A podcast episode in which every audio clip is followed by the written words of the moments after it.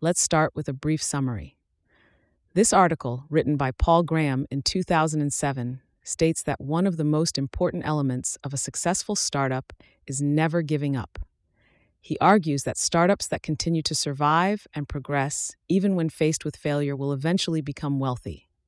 He also emphasizes that the success of a startup is directly related to its ability to create something that users truly love. Graham advises entrepreneurs who consider giving up in the face of failure to be patient and continue trying new strategies. Before we dive in, I want to share a quick note about how this podcast is created. As you've probably noticed, this podcast isn't voiced by a human, but by artificial intelligence. I'm obligated to inform you of this beforehand due to the rules of AI services.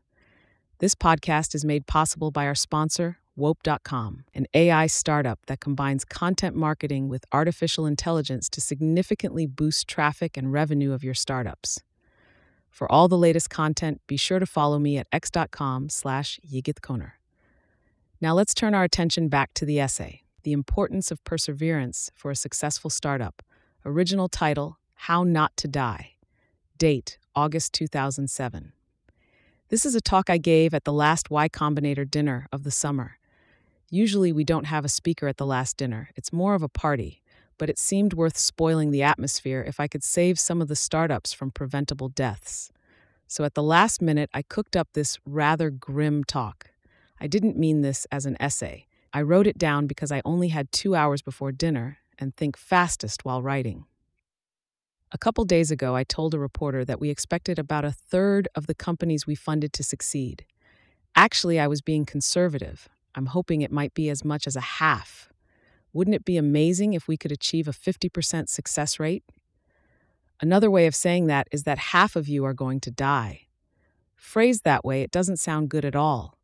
In fact, it's kind of weird when you think about it, because our definition of success is that the founders get rich.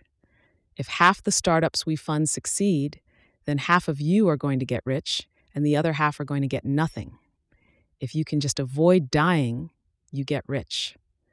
That sounds like a joke, but it's actually a pretty good description of what happens in a typical startup. It certainly describes what happened in ViaWeb. We avoided dying till we got rich. It was really close, too. When we were visiting Yahoo to talk about being acquired, we had to interrupt everything and borrow one of their conference rooms to talk down an investor who was about to back out of a new funding round we needed to stay alive. So even in the middle of getting rich, we were fighting off the grim reaper. You may have heard that quote about luck consisting of opportunity meeting preparation. You've now done the preparation. The work you've done so far has, in effect, put you in a position to get lucky. You can now get rich by not letting your company die. That's more than most people have. So let's talk about how not to die. We've done this five times now, and we've seen a bunch of startups die, about 10 of them so far. We don't know exactly what happens when they die because they generally don't die loudly and heroically. Mostly they crawl off somewhere and die. For us, the main indication of impending doom is when we don't hear from you. When we haven't heard from or about a startup for a couple months, that's a bad sign. If we send them an email asking what's up and they don't reply, that's a really bad sign. So far, that is a 100% accurate predictor of death. Whereas if a startup regularly does new deals and releases and either sends us mail or shows up at YC events, they're probably going to live. I realize this will sound naive, but maybe the linkage works in both directions. Maybe if you can arrange that we keep hearing from you, you won't die. That may not be so naive as it sounds. You've probably noticed that having dinners every Tuesday with us and the other founders causes you to get more done than you would otherwise, because every dinner is a mini demo day. Every dinner is a kind of a deadline. So the mere constraint of staying in regular contact with us will push you to make things happen because otherwise you'll be embarrassed to tell us that you haven't done anything new since the last time we talked. If this works, it would be an amazing hack. It would be pretty cool if merely by staying in regular contact with us, you could get rich. It sounds crazy, but there's a good chance that would work.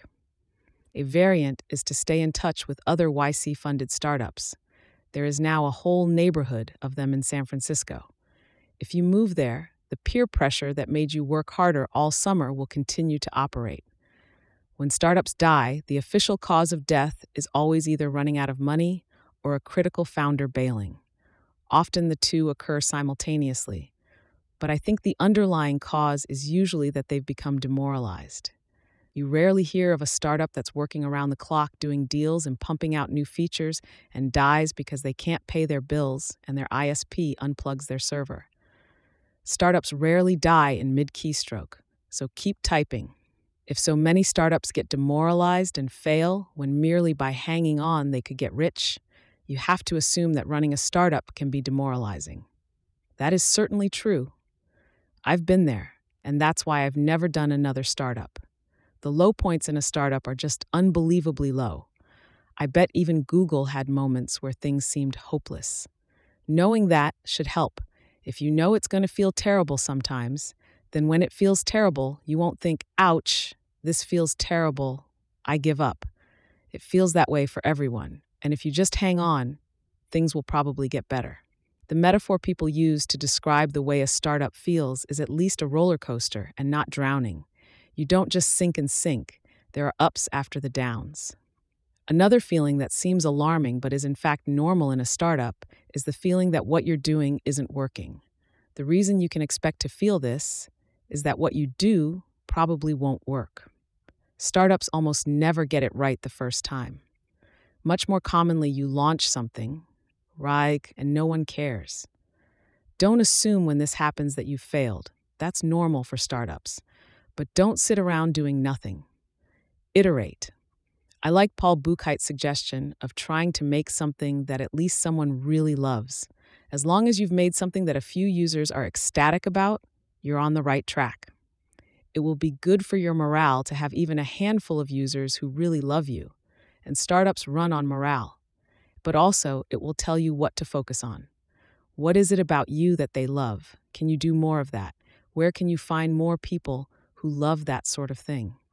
As long as you have some core of users who love you, all you have to do is expand it. It may take a while, but as long as you keep plugging away, you'll win in the end. Both Blogger and Delicious did that. Both took years to succeed, but both began with a core of fanatically devoted users. And all Evan and Joshua had to do was grow that core incrementally. Wufoo, wufoo.com, is on the same trajectory now. So when you release something and it seems like no one cares, look more closely. Are there zero users who really love you, or is there at least some little group that does? It's quite possible there will be zero. In that case, tweak your product and try again. Every one of you is working on a space that contains at least one winning permutation somewhere in it. If you just keep trying, you'll find it. Let me mention some things not to do. The number one thing not to do is other things. If you find yourself saying a sentence that ends with, but we're going to keep working on the startup, you are in big trouble. Bob's going to grad school, but we're going to keep working on the startup. We're moving back to Minnesota, but we're going to keep working on the startup. We're taking on some consulting projects, but we're going to keep working on the startup. You may as well just translate these to we're giving up on the startup, but we're not willing to admit that to ourselves because that's what it means most of the time. A startup is so hard that working on it can't be preceded by but. In particular, don't go to graduate school and don't start other projects. Distraction is fatal to startups. Going to or back to school is a huge predictor of death because, in addition to the distraction, it gives you something to say you're doing. If you're only doing a startup, then if the startup fails, you fail. If you're in grad school and your startup fails, you can say later, oh, yeah, we had this startup on the side when I was in grad school, but it didn't go anywhere.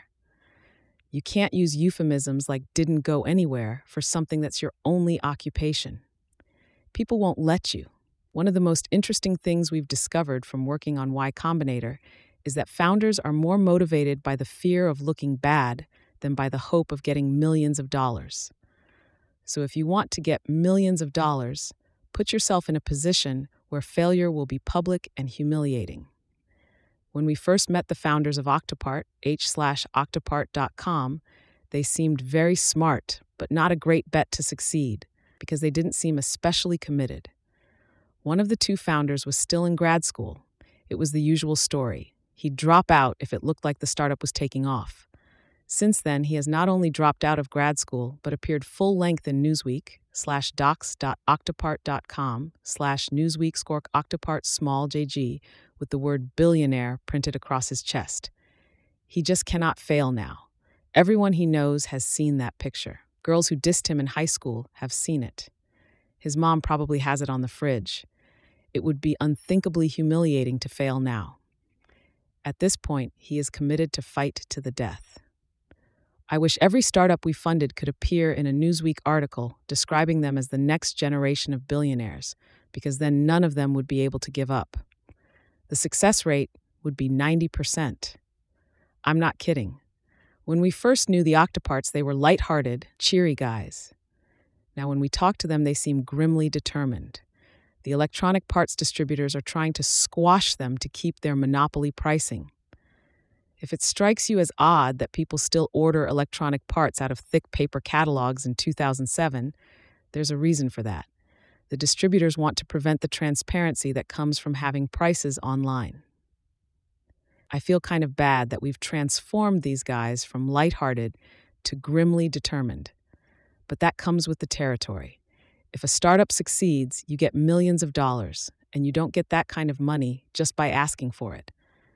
You have to assume it takes some amount of pain, and however tough things get for the Octoparts, I predict they'll succeed.